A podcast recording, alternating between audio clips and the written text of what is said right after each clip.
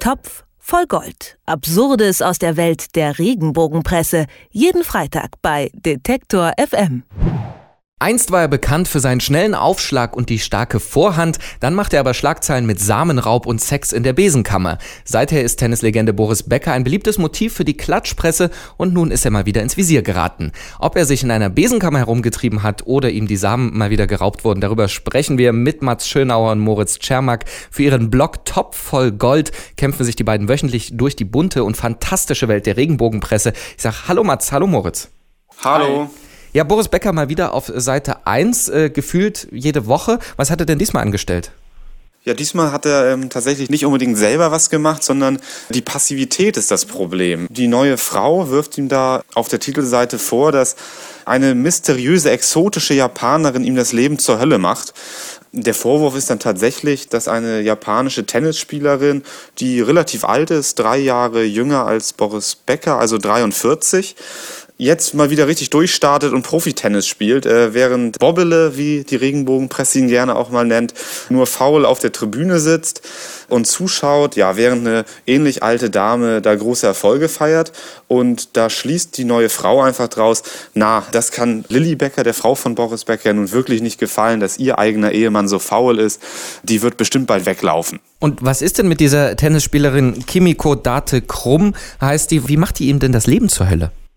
Ja, also das ist so eine der äh, speziellen Verrenkungen der Regenbogenpresse. Also man hat auf der einen Seite diese Tennisspielerin, die noch an Turnieren teilnimmt und noch recht fit ist. Und auf der anderen Seite den alten äh, Tennisrentner Boris Becker, der zwei neue Hüften hat und eine Stahlplatte im Knie und gar nicht mal richtig äh, aktiv sein kann im Tennis. Und das ist schon alles. Also damit macht sie ihm quasi das Leben zur Hölle, weil sie ihm ähm, den Spiegel vorhält, was er in seinem Alter eigentlich noch äh, können müsste, wenn er denn noch fit wäre.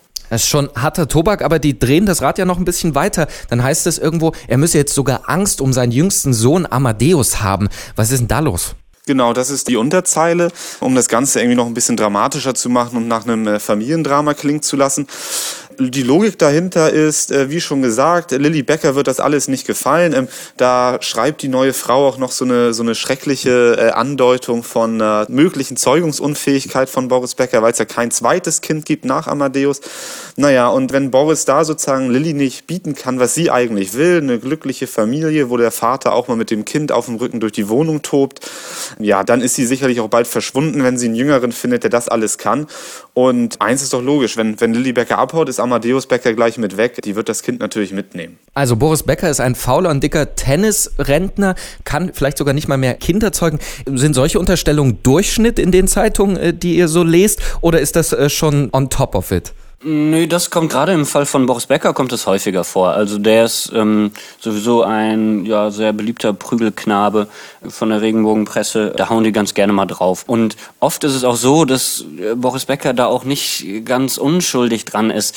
Dadurch, dass er bei Twitter, gerade bei Twitter, ähm, ziemlich viel Stuss von sich gibt den lieben langen Tag äh, und die Regenbogenpresse daraus dann einfach ihre Verrenkungen strickt. Das ist natürlich trotzdem nicht in Ordnung, aber in diesem Fall ist das Besondere, dass er selbst eigentlich gar nichts gemacht hat, sondern da einfach diese Tennisspielerin auftaucht und die neue Frau dann jetzt behauptet, sie würde Boris Becker die, das Leben zur Hölle machen. Und sie schließt auch mit dem pathetischen Satz, äh, manchmal muss man eben erst durch die Hölle gehen, um wieder im Himmel auf Erden zu landen. Also sie äh, empfiehlt Boris Becker, das jetzt als Anstoß zu nehmen, sein Leben vielleicht ein bisschen umzukrempeln, um zu verhindern, dass seine Freundin abhaut, weil er so ein fauler Sack ist. Da ist doch dann die Follow-up-Story nächste Woche oder übernächsten Monat nicht mehr weit, wenn er dann wieder glücklich ist und die Hölle vorbei.